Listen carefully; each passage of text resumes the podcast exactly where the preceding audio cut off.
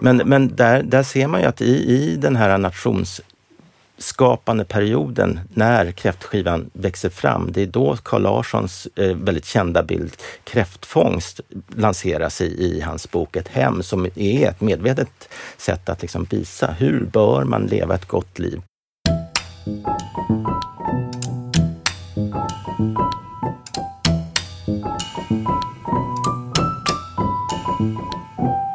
Det här är Matarvspodden. I denna serie möter jag, Lisa Häger, olika forskare och författare och pratar om mat som kulturarv.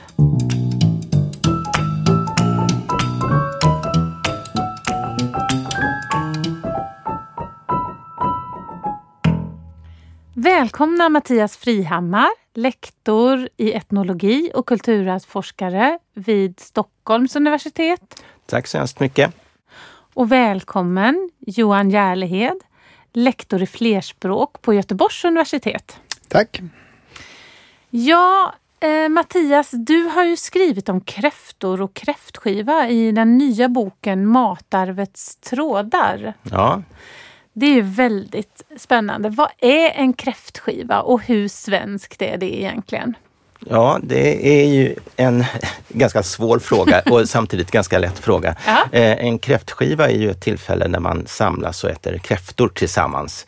Eh, Och eh, om man äter dem som man brukar göra i Sverige, alltså att man äter dem kalla, kokta i krondill eh, och gärna har någon liten hatt på sig sådär, eh, så, så är det en kräftskiva och den uppfattas ju som ganska svensk av de som, som gör det. Ja, men det låter väl eh, eh, som en, en eh, bra kräftskiva och ett bra upplägg. Hur, eh, hur har kräftskivan kommit till då? Vad har kräftskivan för historia? Ja, det tycker jag är spännande. Eh, för man har ju ätit kräftor i Sverige ganska länge, eh, men inte så... Eh, det är ju mer de övre klasserna som har käkat kräftor från 1500-talet framåt. Sådär. Och under 1800-talet så fiskar man rätt mycket kräftor i Sverige, eh, men det var, gick det mesta på export till eh, kontinenten och till England. Ja. Eh, där man åt det också i de borgerliga övre lagren av samhället. Men det som är lite spännande är att mot slutet av 1800-talet, 1880-talet någonstans där, så i samband med lite eh, regleringar av sjöar, Hjälmaren till exempel, så började kräftbeståndet minska och myndigheterna gick in och införde helt enkelt en eh, eh, ja, fiskeförbud. Kräftstopp. Kräftstopp under sommaren som sen hävdes fram på hösten. Och det här var ju rätt viktigt för då knöts fiskeri eller fisket av kräftorna till en viss tidpunkt, vilket möjlig, möjliggjorde den här eh, traditionaliseringen som vi ser idag.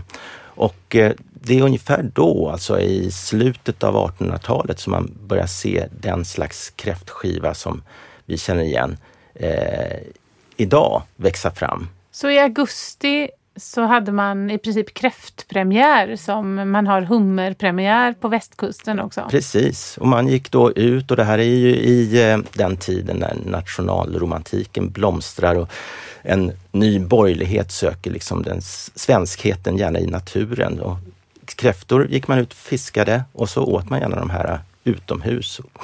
Eh, och, och, och för att uppleva sitt land, liksom både i, eh, ute i naturen och dess, vad, vad den kunde bjuda på. Ja, och för att kunna äta utomhus så måste det nästan vara augusti också. Det hade ju varit svårare att ha en kräftskiva utomhus i december, eller hur? Absolut, Ja. absolut, absolut, så är det ju. Och kräftan i sig då, om vi pratar om den, den lilla kräftan själv. Mm. Eh, jag vet att det, det har ju varit olika typer av kräftor här i Sverige. Ja, men om man, då, om man fortsätter den här utvecklingen av kräftskivan så, så är det ju så att ganska snabbt så etableras den som en slags ritual på eh, nationell eh, ritual i, i, eh, som man firar ute i naturen. Eh, och blir en omhuldad tradition. Men i och med att samhället moderniseras helt, eh, så, så börjar kräftbeståndet ta slut, dö ut och eh, kräftpesten blir introducerad i Sverige det är väl någonstans på eh, ja, början av 1900-talet. Eh, så den svenska flodkräftan beståndet blir mindre och mindre och mindre samtidigt som traditionen att äta kräftor blir mer och mer etablerad. Mm. Eh, och på 50-talet så är det ju kris. Mm. Och det som är lite spännande då är ju att då träder myndigheterna in igen. Eh, man bestämmer helt enkelt att svenskarna borde få fortsätta med den här typiskt svenska ritualen att fiska och äta kräftor. Eh, och man, eh, Fiskeristyrelsen eller vad, vad de nu kallades då, bestämmer att importera kräftor från Kalifornien, signalkräftor som är resistenta mot den här kräftpesten ja. och börja plantera in dem i svenska vatten slutet på 1950-talet och under 60-talet så introduceras de på bred front i, i ja, svenska vatten. Det känns ju som eh, den tidens anda, att man var inne på att lösa problem genom stora penseldrag helt enkelt. Stora penseldrag och det finns ju rätt många kräftsorter men signalkräftan valdes för, för att den ser ut som den svenska flodkräftan ungefär och den smakar ungefär som den svenska flodkräftan. Man ville helt enkelt ersätta en kräfta med en annan. Och vi ska ju återvända lite till vad det här och, och, plantera in signalkräftan och konsekvenserna av det. Men Johan som är med oss också, vilka är det som äter kräftor?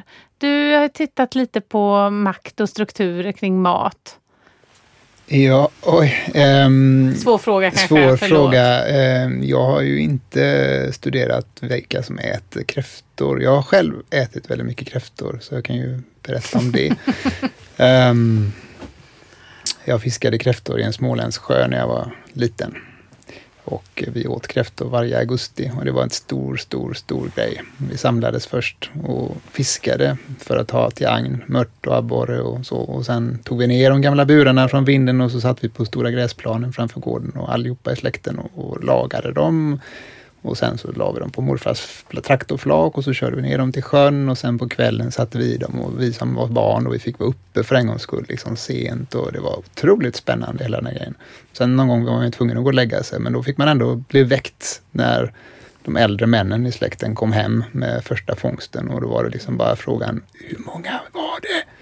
Och då var det alltid i tjog man sa. Det var en speciell måttenhet. Mm. Antal 20 gånger 20 då, kräftor. Eh, och sen hade vi också, precis som, som eh, ni har pratat om här då, skivor. När vi mm. satt med små hattar och så fick vi barn fruktsoda eller, eller sockerdricka kunde vi välja till. Och det var jättegott. Mm. Och jag var väldigt avundsjuk på min kusin som alltid fick byta sina eh, huvuden och klor mot stjärtar, för hennes pappa var så snäll. Medan jag fick sitta och skala och äta själv. Så det här var en liten anekdot om ja. min, mina, mitt barndomsminne. Men var det flod eller signalkräftor? Det var då riktiga flodkräftor, så jag var ju väldigt tidigt, det var ju liksom 6-7 årsåldern av minnen från det här och jag minns hur man pratade om hotet och inför varje säsong så var det just det där, oh, hoppas att vi får ha kvar våra, man visste ju aldrig riktigt om den här pesten hade nått vår. Den fanns i sjöar runt omkring men i den här lilla sjön som heter Hattsjön då, utanför Hattsjöhult som gården hette, mm. där fanns den inte. För det är ju en status där i flodkräftornas, alltså som eh, de finaste av kräftor. Mm. Mm. Och var du medveten om det? Ja, det var jag. Jag hade en granne. Jag, jag växte upp i Bildal i ett villakvarter och där fanns det en, en pappa till en av mina kompisar som eh, varje år sa, åh, ska ni åka nu? Kan inte vi få åka med? Kan inte, kan inte vi, jag vill liksom också prova detta. Eller kan inte vi få köpa några av er och så? Men vi sålde ju aldrig för det var ju, jag förstod ju tidigt att det här var något väldigt exklusivt. Mm. Mm. Men man kan ju säga, om man ska svara på vilka som äter kräftor, ja. att det har blivit en demokratisering. I början så var det borgerskapet och ja. sen så har det liksom sipprat ner och nu äter väl i princip alla som gillar kräftor, eh, kräftor. Helt enkelt. Inte riktigt alla, tänker jag. Det finns ju vissa religioner som tillå ja, absolut, inte tillåter absolut, att man... Absolut, ja. men det är inte bundet till klass nej, längre. Nej, nej men spännande. Eh, är det någonting annat som hör ihop med kräftskivan? Som ni tänker? Alkohol. Alkohol, snaps, absolut.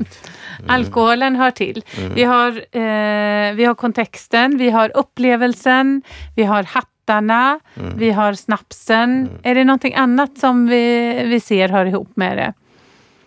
Sitta ute, naturen. Visor eller sånger.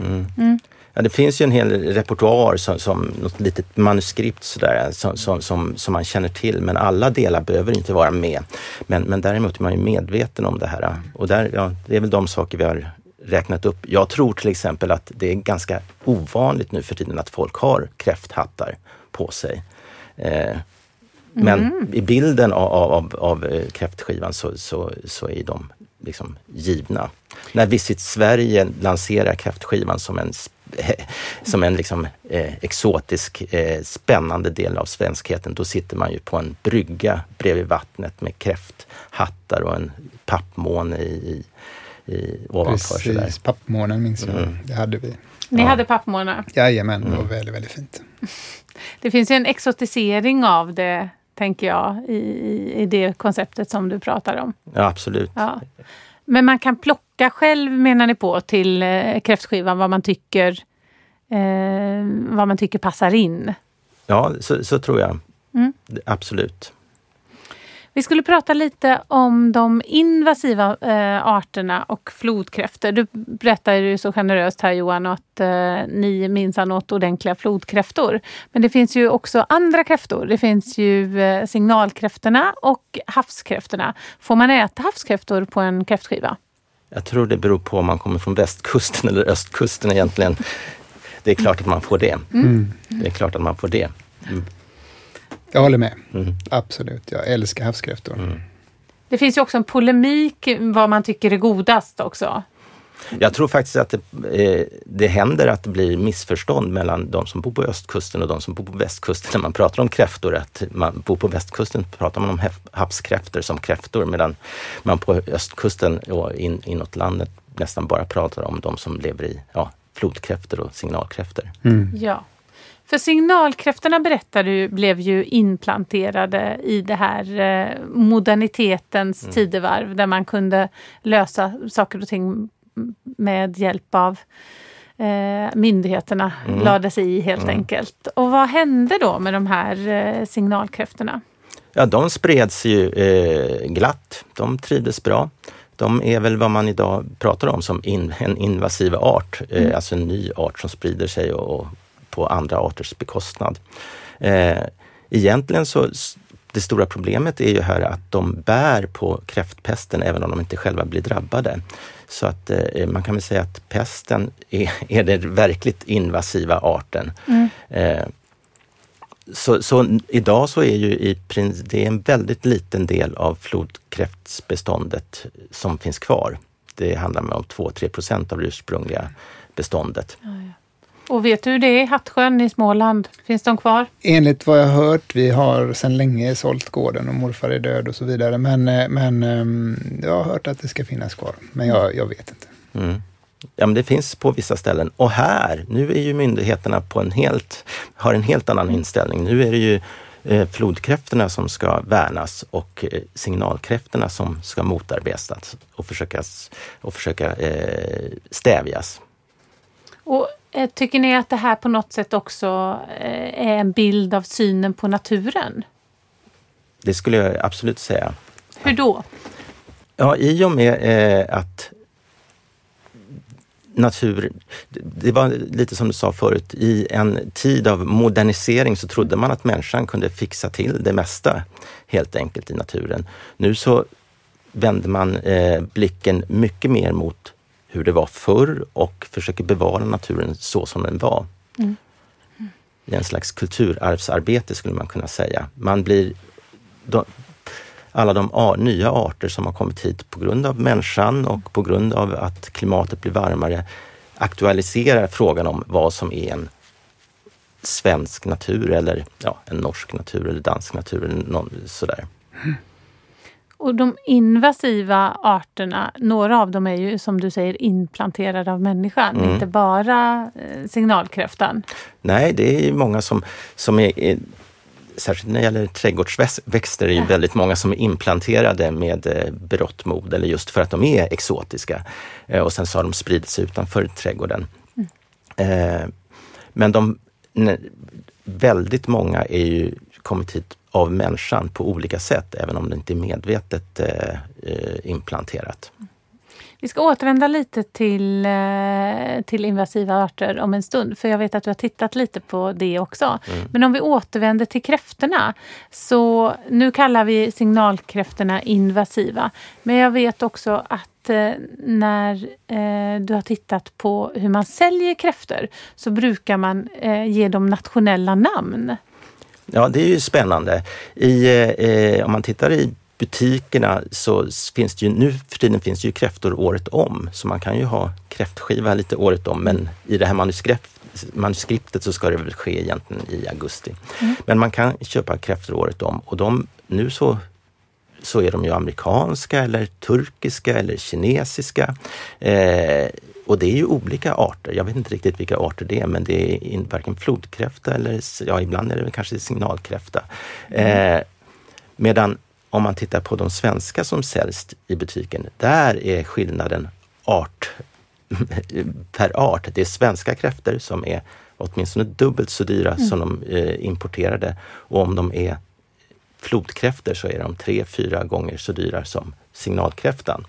Så där sker ju också den här eh, skillnadsskapandet. Tror du man hade kunnat sälja dem eh, lika enkelt om de hade sina egna artnamn eller ingår det att de ska ha de här olika, att man ska veta varifrån i världen de kommer också? Ja, det är en bra fråga. Eh, som jag faktiskt inte kan svara på. Jättesvår. Ja, jag vet. Förlåt. Jag blir så nyfiken ja. så jag blir... Ja. Nej, för jag funderar nämligen själv på det. Om, om, alltså det handlar ju om vilket förtroende man kanske har för de här nationerna som producerar det också, att det hänger ihop. Men om vi återvänder till det invasiva, för du har ju också tittat på andra invasiva arter. Mm. Eh, och det tyckte du också var spännande Johan, när vi pratade om det. Ostronen och hur de har bytt, bytt namn ja. i, den, i kontexten. Att det hette först, ja vad hette de först? Japanska jätteostron, de nya eh, ostronen som, som etablerat sig på västkusten. Och det är ju inte svenska, eller det är ju inte människor som har etablerat dem. Nej, utan... de, de har kommit med eh, såklart eh, de har nog kommit från odlingar i, eh, det, det, man vet inte riktigt var de Nej. kommer ifrån, men de odlas ju i, eh, på kontinenten och mm. har antagligen kommit på det sättet. Eller så har de eh, Ja, jag vet inte. Men, men, är det inte så att det är en skillnad mellan, för det här är ju ingenting jag, utan jag undrar bara, men är det inte en skillnad på land och sjöburna? Um, växter och djur. Alltså att de som då är på land, att det är sånt som man medvetet mer har transporterat hit. Medan att det som kommer in via sjövägen är sånt som kommer via barlasttankar med skäften och ja, helt enkelt rör sig genom vattnet med jo. förändrade vattenbetingelser och så vidare. Absolut, ja, så, så är det. Så, ja. Det är mycket svårare att kontrollera ja, jag vattnet. Det. Ja, mm. Även om väldigt mycket av det som har kommit på land också eh, har kommit omedvetet, jo. men av människan. Mm. Mm. Men ostronen då hette först eh, japanska jätteostron. Ja, de kallades det. Och sen bytte de namn till? Eh, nu kallas de Stilla havsostron. Eller det eh, latinska namnet gigas. Ah. Stora eh, ostron. Och hur har, har synen på de här ostronen eh, förändrats? Ja, det skulle... Om man, de, de, de, det var ju en stor... Eh, vad ska man säga? Panikartade eh, rubriker när de först... Braskande, braska, rubriker. braskande rubriker, att de mm. kom och man skar sig på dem och det, det stämmer väl alldeles riktigt. Eh, men att de uppfattades som ett väldigt stort hot, särskilt av de som odlade eh, det, det, svenska ostrea-ostronet. Mm. Eh, och sen så, så har det här skett samtidigt som eh, blåmusslan har ja, försvunnit, så, så man har kopplat ihop liksom, ostronets eh, utbredning med musslans tillbakagång. Vilket vad jag har förstått inte riktigt stämmer utan det är två olika processer som har gått parallellt. Men är det ett narrativ som också kan eh, på något sätt upprepas? Att när den här invasiva arten kommer så, så tränger det undan någonting? Att det på något sätt hör ihop, att det är en, en bra sak att att sälja in? Jag tror säkert eh, vi funkar mycket så. Mm. Jag tror att vi uppfattar någonting som ett hot och då är det någonting som tränger undan någonting annat. Ja, om man tittar på, på Eh, rapporter. Jag var helt säker på att det var så här med just blåmusslan och ostronet eh, tills ni berättade för mig att så var inte fallet. Alltså Mm. för att, jag har ju noterat att de har försvunnit i princip från kusten här och jag har ju alltid plockat blåmusslor när jag varit ute och paddlat, paddlat och, och seglat och så och älskat detta. Men tycker att det är svårt med de här Mm. ostronen, Mm. och vad vi nu ska kalla dem. Jag tror det är ostron faktiskt. Ja. Det, det tycker jag du kan ge dem. Det kan jag ge dem. Ja. Vad har vi för andra invasiva arter som, som är mycket i, i ropet? Ja, lupiner är ju en växt som, som är mycket i ropet som, som en del tycker väldigt mycket om och en del tycker inte. Eh, Och myndigheterna jobbar ju mot de här blomsterlupinerna som ses som invasiva och tar över över andra, ja, eh, hotar mångfalden helt enkelt. Ja, tycker man. de, de har vi tagit upp i ett annat avsnitt av Matarspodden Mm. när vi pratade om eh, kaffesurrogat. Ja, Eh, jag vet inte, jag tror det är väl ingen här som har prövat det. nej. nej, nej. Men det finns gott om lupiner. Och hur talar man om lupinerna då? Ja, det är en spännande. Om man följer utvecklingen i media så har de eh, först omtalats. De, de kom till Sverige på 1820-talet ungefär eh, som en trädgårdsväxt och så började de sprida sig utanför eh, trädgårdarna under 1900-talet och sen från ja, mitten av 1900-talet så har de funnits i väldigt stora eh, eh, bestånd, ofta längs med eh, färdvägar, vägar och sånt där. Mhm. Och uppskattades och väldigt många tyckte om dem. Men sen 2000-talet så, så har de mer och mer rapporterats som invasiva och här jobbar ju myndigheterna med att försöka koda om dem så att man ska förstå dem som eh, invasiva och någonting som hotar eh, mångfalden. Mm. Och där uttrycker man sig ofta att de inte hör hemma i det svenska kulturlandskapet. Så man försöker koda om dem som någonting som inte hör hemma. Till, till och med så att man har försökt kalla dem för eh, florans mördarsnigel. Det här vi en annan invasiv art som inte är så populär. Nej, och som faktiskt också eh, där är det spännande med namngivningen. Ja. Du som, de, de heter ju, det är ju en spansk sk- skogssnigel men förra året så fick den det, det officiella namnet mördarsnigel. Mm. Ja, det är oerhört intressant. Mm. Ehm, om vi pratar om, om vi återvänder till kräftorna också, så är ju man kan äta eh, turkiska, man kan äta eh, amerikanska, man kan äta eh, från olika delar av världen. Men det svenska, när händer det då? Ja, det är en jättebra fråga. Eh, det svenska händer väl när det omnämns som svenskt det här. Och man kan väl säga att det är ju en svår fråga om det finns några, någon svensk mat eller någon svensk mattradition. Det är klart det, det är, det som det, det är någonting som det finns en uppfattning om och någonting som görs och någonting som relateras till. Och där kan man väl säga att just kräftskivan sticker ut på ett lite speciellt sätt. Dels för att det faktiskt är ganska specifikt svenskt om man inte säger det. är i Sverige man äter kräftor kalla vid en viss tidpunkt. Men det är också i Sverige som man uppfattar det här som en svensk eh, sedvänja, som någonting typiskt svenskt. Och det lanseras ju också utomlands, eh, eller mot utlandet som någonting typiskt svenskt, någonting exotiskt.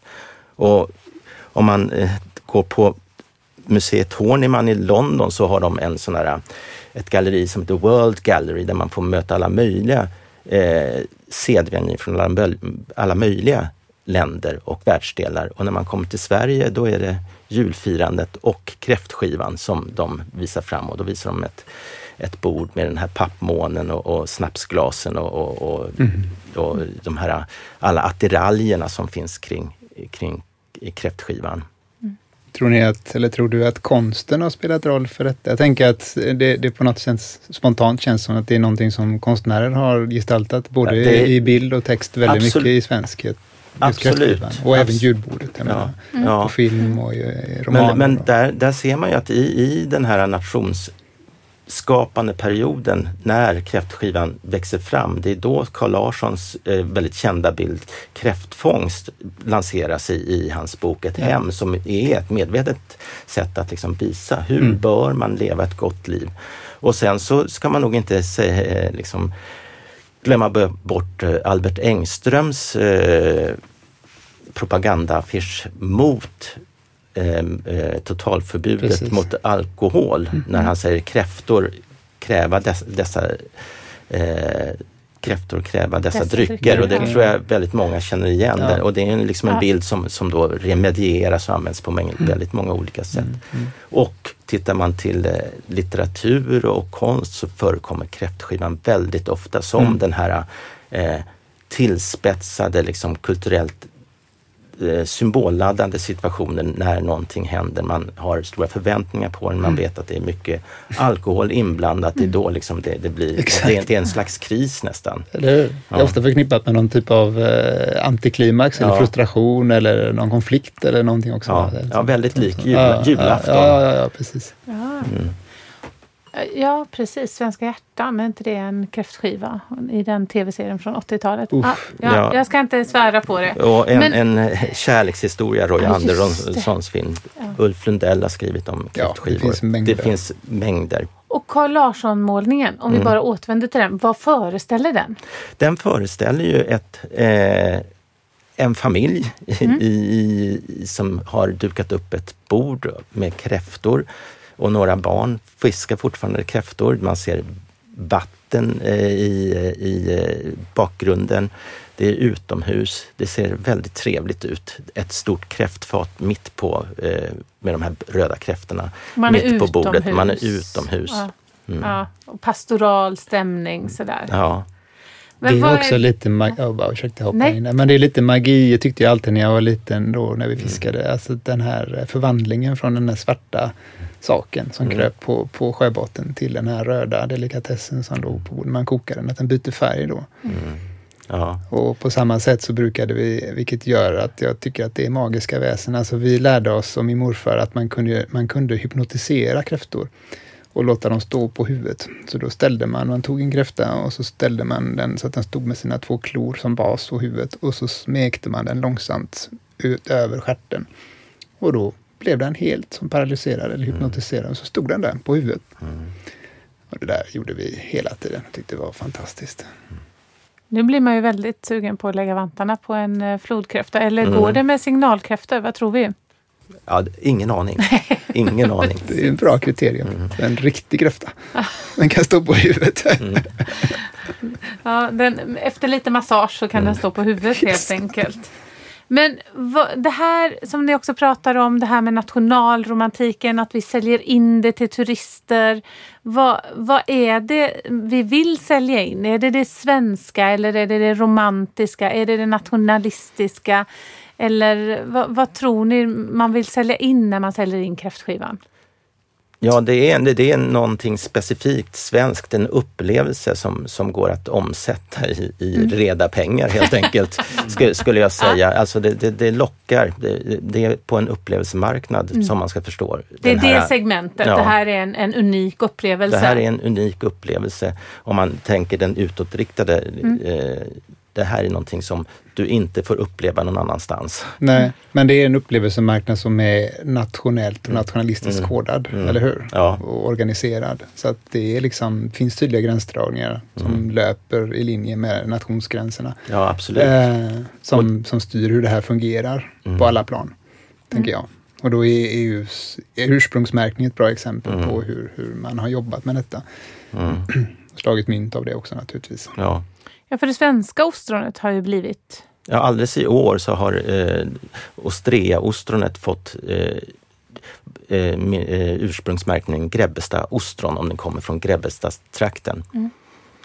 Nu använder jag mig också av svenska ostron fastän Mm. det kanske... eh, Ja, nu blev det ju lite... Fastän det blir ju en markering för att då är ju de andra inte det. Mm. Ja, och eh, i just i det här fallet så är det ju spännande för att eh, jag vet att det har upp... Det finns de i ostronbranschen som inte är riktigt glada över att de här Grebbestad-ostronen har blivit ursprungsminnesmärkta för samma ostron finns ju på andra ställen runt om i väst, på västkusten eh, som inte tillhör just det här Grebbestaområdet som då inte är ursprungsmärkta. Då får de svårare att sälja det och de, säljer de det så är det för en mindre peng. Ja. ja. Eller så är det väl så att eh, Grebbestad-ostronet säljs för en högre, ännu högre peng skulle jag gissa. Om vi återvänder till det här med att sälja in ett koncept och en känsla. Vad, just eh, det nationalistiska och kräftskivan säljer vi in, men till exempel fredagstacosen. Mm. Är det någonting vi kan börja sälja in till turister tror ni? Hoppas inte. Ja, Vad är det som saknas där då? Ja, det är nog eh, den, den, den, här möjligheten att dra några trådar bakåt i historien, mm. skulle jag eh, tänka mig. Det, är en relativt ny tradition. Mm. Eh, jag tror att på individnivå så, tror man, så kan man nog absolut bjuda in någon som kommer eh, utifrån till det exotiska svenska eh, fredagsmyset med tacos. Men mm. eh, jag gissar att den är för ny helt enkelt. Ja, om ett, om ett hundra år kanske vi kan bjuda in då mm. till en fredagstaco. Du, ja. du protesterar mot eh, fredagstacosen? Ja, återigen, det är ju simpel, banal smak. Jag tycker inte att det är så märkvärdigt, eh, de här tacos-tillställningarna. Mm. Men ehm, det är precis som Mattias säger, det handlar ju väldigt mycket om historia. Mm. Eh, och det går ju att dra paralleller till hur vi resonerar kring olika saker, hur vi ska värdera saker i samhället generellt. Jag tänker på språk som språkvetare, vi, vad, vi, vad vi klassar som ett nationellt språk, ett nationellt minoritetsspråk. Alltså när vi hade en ny språklagstiftning i Sverige för ett antal år sedan så var det ju liksom när man skulle utse de här nationella minoritetsspråken så var ju det historiska så att säga, närvaron på det svenska territoriet det kanske viktigaste kriteriet för att man skulle kunna liksom, mm. ja, avgöra vilka det var, de här fem då. Men jag tycker tacos är väldigt spännande eftersom det har blivit eh, då en svensk eh, en, en, markör för någon slags enkel, mysig svenskhet. Sådär. Eh, samtidigt som det finns, det är ju en mexikansk eller ett annat ja, ursprung, ja. så det finns ju äkta tacosrestauranger mm -hmm. eh, som säljer den mexikanska varianten i Sverige. Det, mm. det är jättespännande. Som inte är det Som inte är den här... Eh, Precis ja. Det, det är ju väldigt så det spännande. sker ju väldigt mycket distinktionsarbete mm. hela tiden där. Mm. Liksom, så det är kanske en del att, att det på något sätt är, ses som någonting förfalskat. Samtidigt är det ju jättespännande att väldigt många av de både nationella och eh, liksom regionala rätter som är speciella är helt beroende av, av import och sådär. Man tänker på saffranspannkaka som mm. kopplas till Gotland. Jag tror att man försöker göra lite saffran, odla saffran där, men den, ursprungligen så var ju saffranen långt ifrån mm. importerad. Kanelbullen, typiskt svenskt. Ja. Det, det växer ju väldigt lite kanelträd ja. i, i, mm. Sverige. Så, så eh, att, det kommer, att råvaran kommer utifrån betyder inte per definition att den inte kan kodas som väldigt svensk. Nej, och tvärtom tänker jag också Johan, det här som du berättar med att finnas på eh, svensk mark som minoritetsspråken. Spettekakan, är den dansk eller svensk eller skånsk? Den är nog skånsk skulle ja. jag säga. Det, är ju, det finns ju många rätter som, som lanseras som just regionala. Mm. Eh, där sticker ju kräftskivan faktiskt ut. Även om den inte är lika spridd, spridd över hela eh, landet så, så bär den en slags generell svenskhet. Den är mm. inte typiskt eh, norrländsk eller inte typiskt skånsk eller typiskt eh, någonting. Även om den kanske inte äts, det är inte så typiskt norrländskt att äta det, men det, det, den bär en slags svenskhet. Medan då, om man skulle säga eh, spettekakan är mycket mera skånsk men tror ni att det svenska hör ihop med det som Johan pratade om förut också? Det här med att det är, finns konstuttryck. Man har liksom befäst det som ett gemensamt eh, national, nationellt eh, matarv genom att eh, reproducera det i olika konstuttryck. Ja, jag tror att det, det eh, hänger, hänger samman med det. Att, att det, vad, vad, är en nation? Vad är mm. själva idén med nation? Det, det, det är också som ett, som ett litet manuskript eller en liten eh, bygglåda. Det ska, finnas, eh, det ska finnas en historia, det ska finnas ett territorium, några gränser, det ska finnas någon nationell berättelse. Eh, ett språk är ju ja. väldigt viktigt. Det ska finnas en gemenskap det ska och ett språk. Och så den här gemenskapen, den här liksom föreställda gemenskapen som man brukar prata om. Men så ska det också finnas några saker som, som, är, eh, som man äter, som är typiska. Det, det, det är liksom lite samma typ av annorlunda saker i varje nation. Mm. Så man kan jämföra att vi äter saltlakrits här medan ni äter någonting annat där. Gröna kulor. Ja, gröna kulor. Och den här uppsättningen har den här, den här matrisen för att tolka, eh, tolka tillvaron i nationella termer är ju väldigt spridd. Man brukar prata om en slags banal nationalism, att den liksom upprepas sådär. Den banala nationalismen, det typiska exemplet är när, när man säger imorgon blir vädret det här, säger man på väderleksrapporten och så visar man Sverige.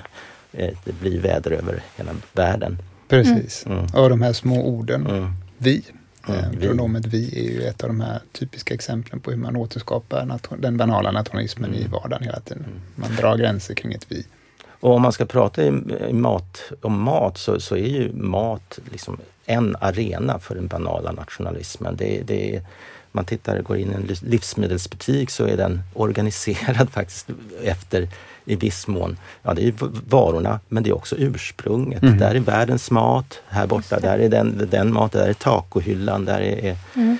Om man går på en restaurang så är den nästan alltid i, i, kodad som ett visst nationellt kök. Det är en fransk restaurang, en mm. spansk restaurang, en Precis. möjligtvis europeiska köket. Ja. ja, tänk när vi reser. Alltså världens största industri är ju turismindustrin, mm. eller har länge varit. Nu försöker man mota den i grind, men jag menar, det, det, eh, för att få den att fungera så bygger man väldigt mycket på detta också. Mm. Liksom. Så att det är, man, det är de nationella, specifika nationella upplevelserna, maten, produkterna som, som turisten, den typiska turisten förväntas söka. Liksom. Mm och konsumera. Igenkännbar i sin genre men unik i sitt Eller uttryck. Mm -hmm. Mm -hmm. Och då återskapar man någonting som kanske eh, ska vara essensen av det nationella men det kanske inte behöver nödvändigtvis vara det som man som invånare äter mest. Utan det ska vara ett koncept som går ja, att sälja in. så är det. Ja. Mm. Den, den svenska mattoppen har jag inte i huvudet så här men det är, det är inte så att kräft, kräftor ligger högst upp. Verkligen inte. Nej, man, jag tror att man äter eh, spaghetti och köttfärssås, att den är väldigt vanlig fortfarande. Mm. Det är ju ja, det, det, är svårt att säga att det är en svensk maträtt. Det italienare kanske skulle kunna ha en sån här pasta bolognese som, som någonting typiskt italienskt. Och det krävs en viss, eh, viss kunskap att äta kräftor också va? Eller? Det... Alltså kan vem som helst sätta sig och äta en kräfta? Nej. Det finns en liten enkel kurs som mm. man måste gå. Mm. Nej, men det är verkligen så. Alltså, skala en kräfta är ju en konst. Mm.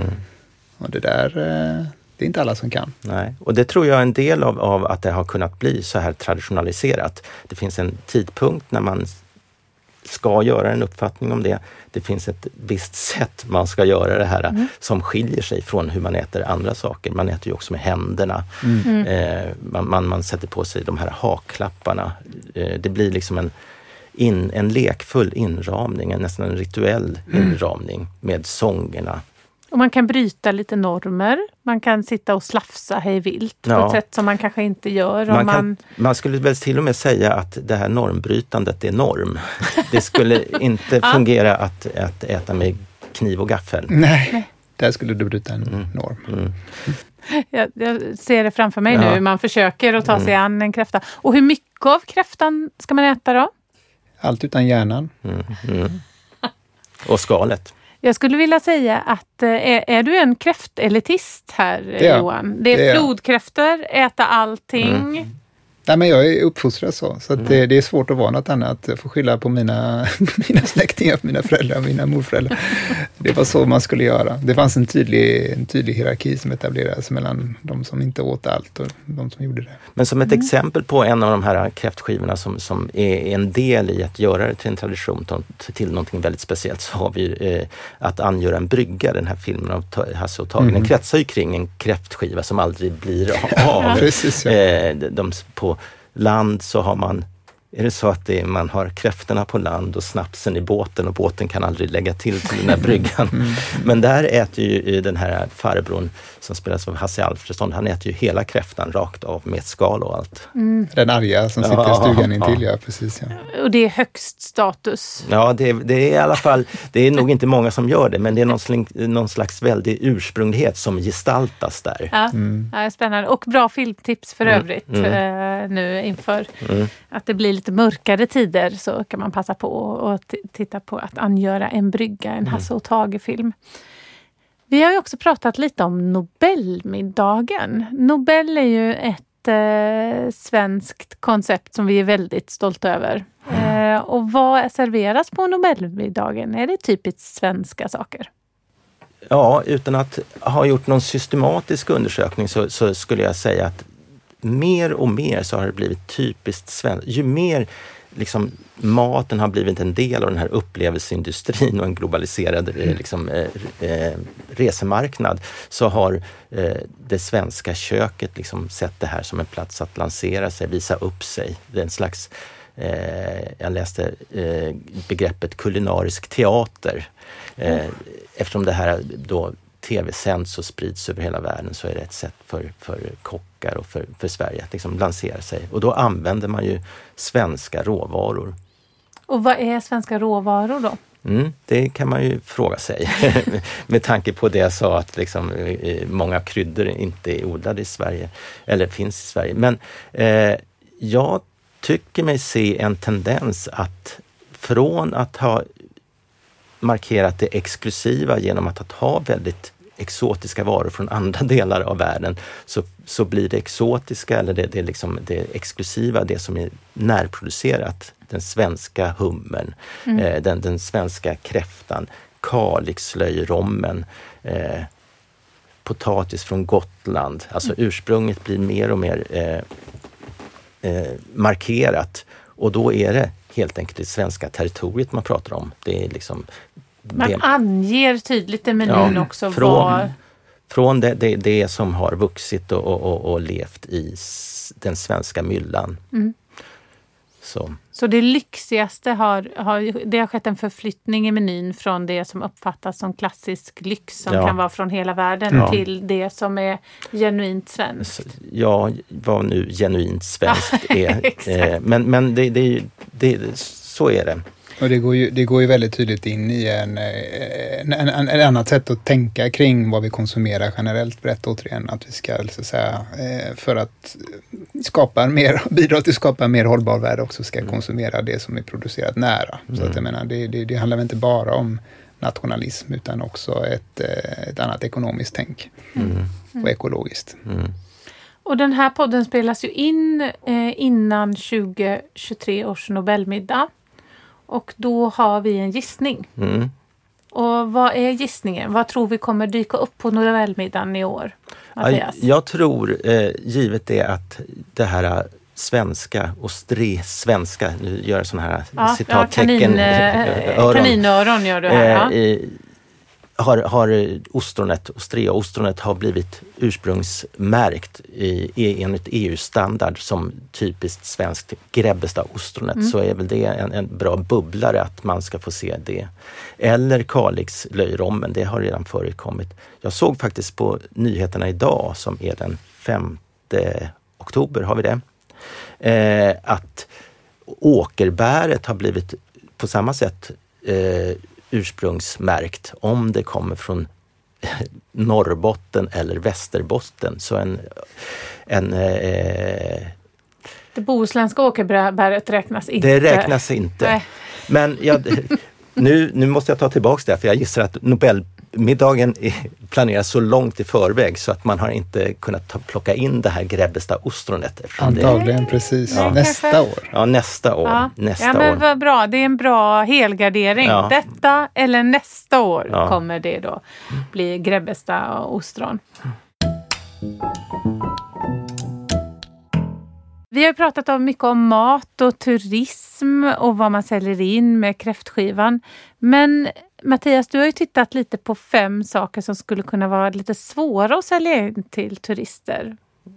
Ja, jag har ju fått den uppgiften Mm. eh, och, och jag tyckte det var väldigt svårt. För å ena sidan så tänker man då att det skulle vara sådana smaker som man inte är van vid på andra ställen i världen. Alltså någonting som möter smaklökarna och som gör en lite förvånad eller att man inte kan uppskatta det. Men sen så tänkte jag om när jag tänkte, eh, tittade lite på vad som brukar uppmärksammas som, som, som värt för en icke-svensk att uppleva i Sverige.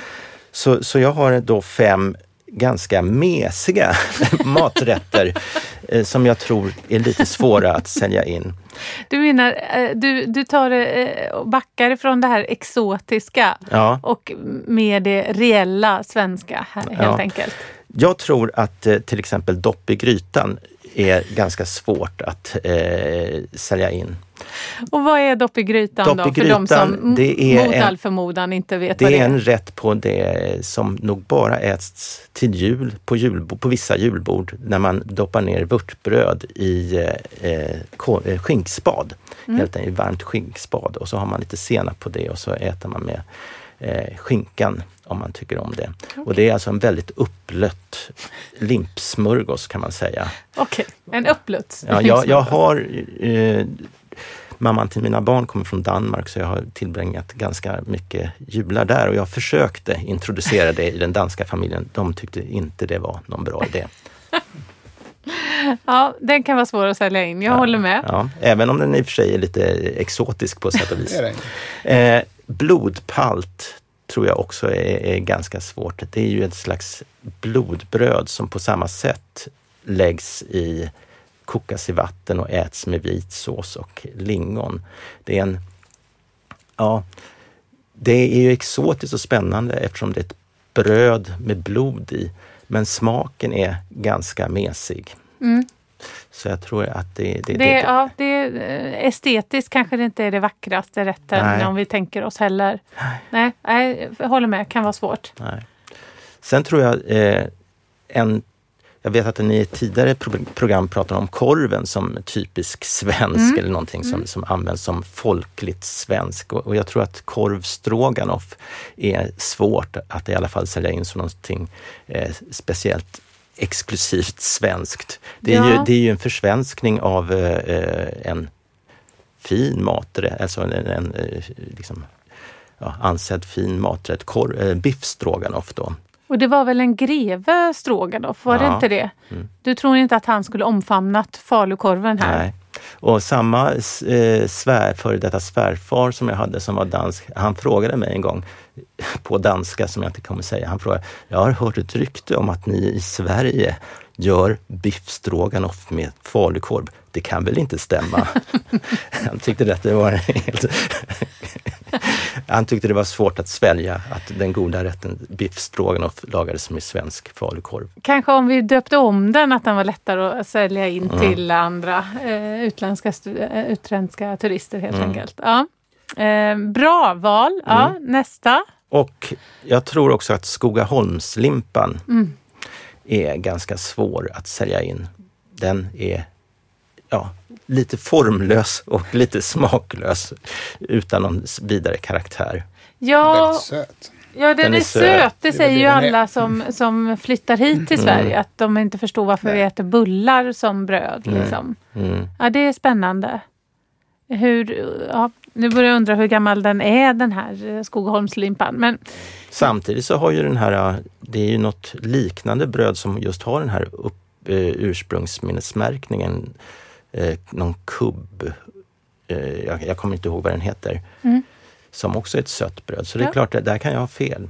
Mm. Det kanske är en jätteexotiskt och spännande eh, för, för, för, ja, för någon att vi, äta. vi vet ju inte, det här är ju gissningar. Mm, mm. Men vad har du som nummer ett här som du tycker kan vara svårt att, att sälja in?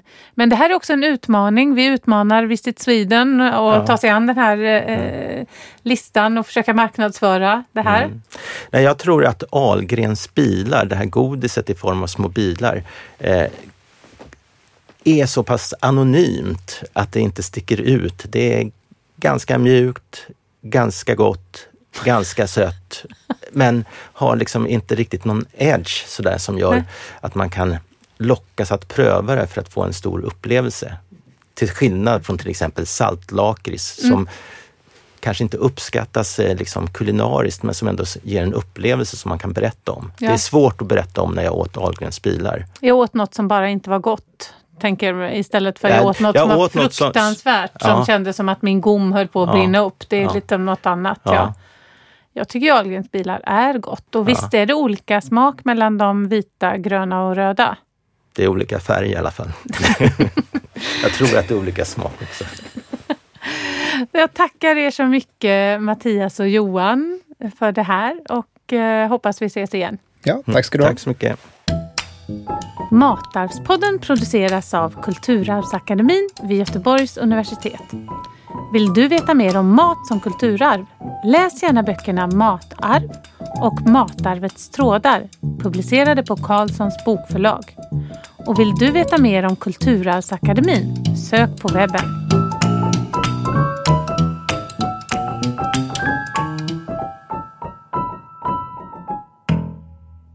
Matarvspodden finansieras av bidrag ur stiftelsen Gustav Adolf Bratts föreläsningsfond och Centrum för kritiska kulturarvsstudier vid Göteborgs universitet.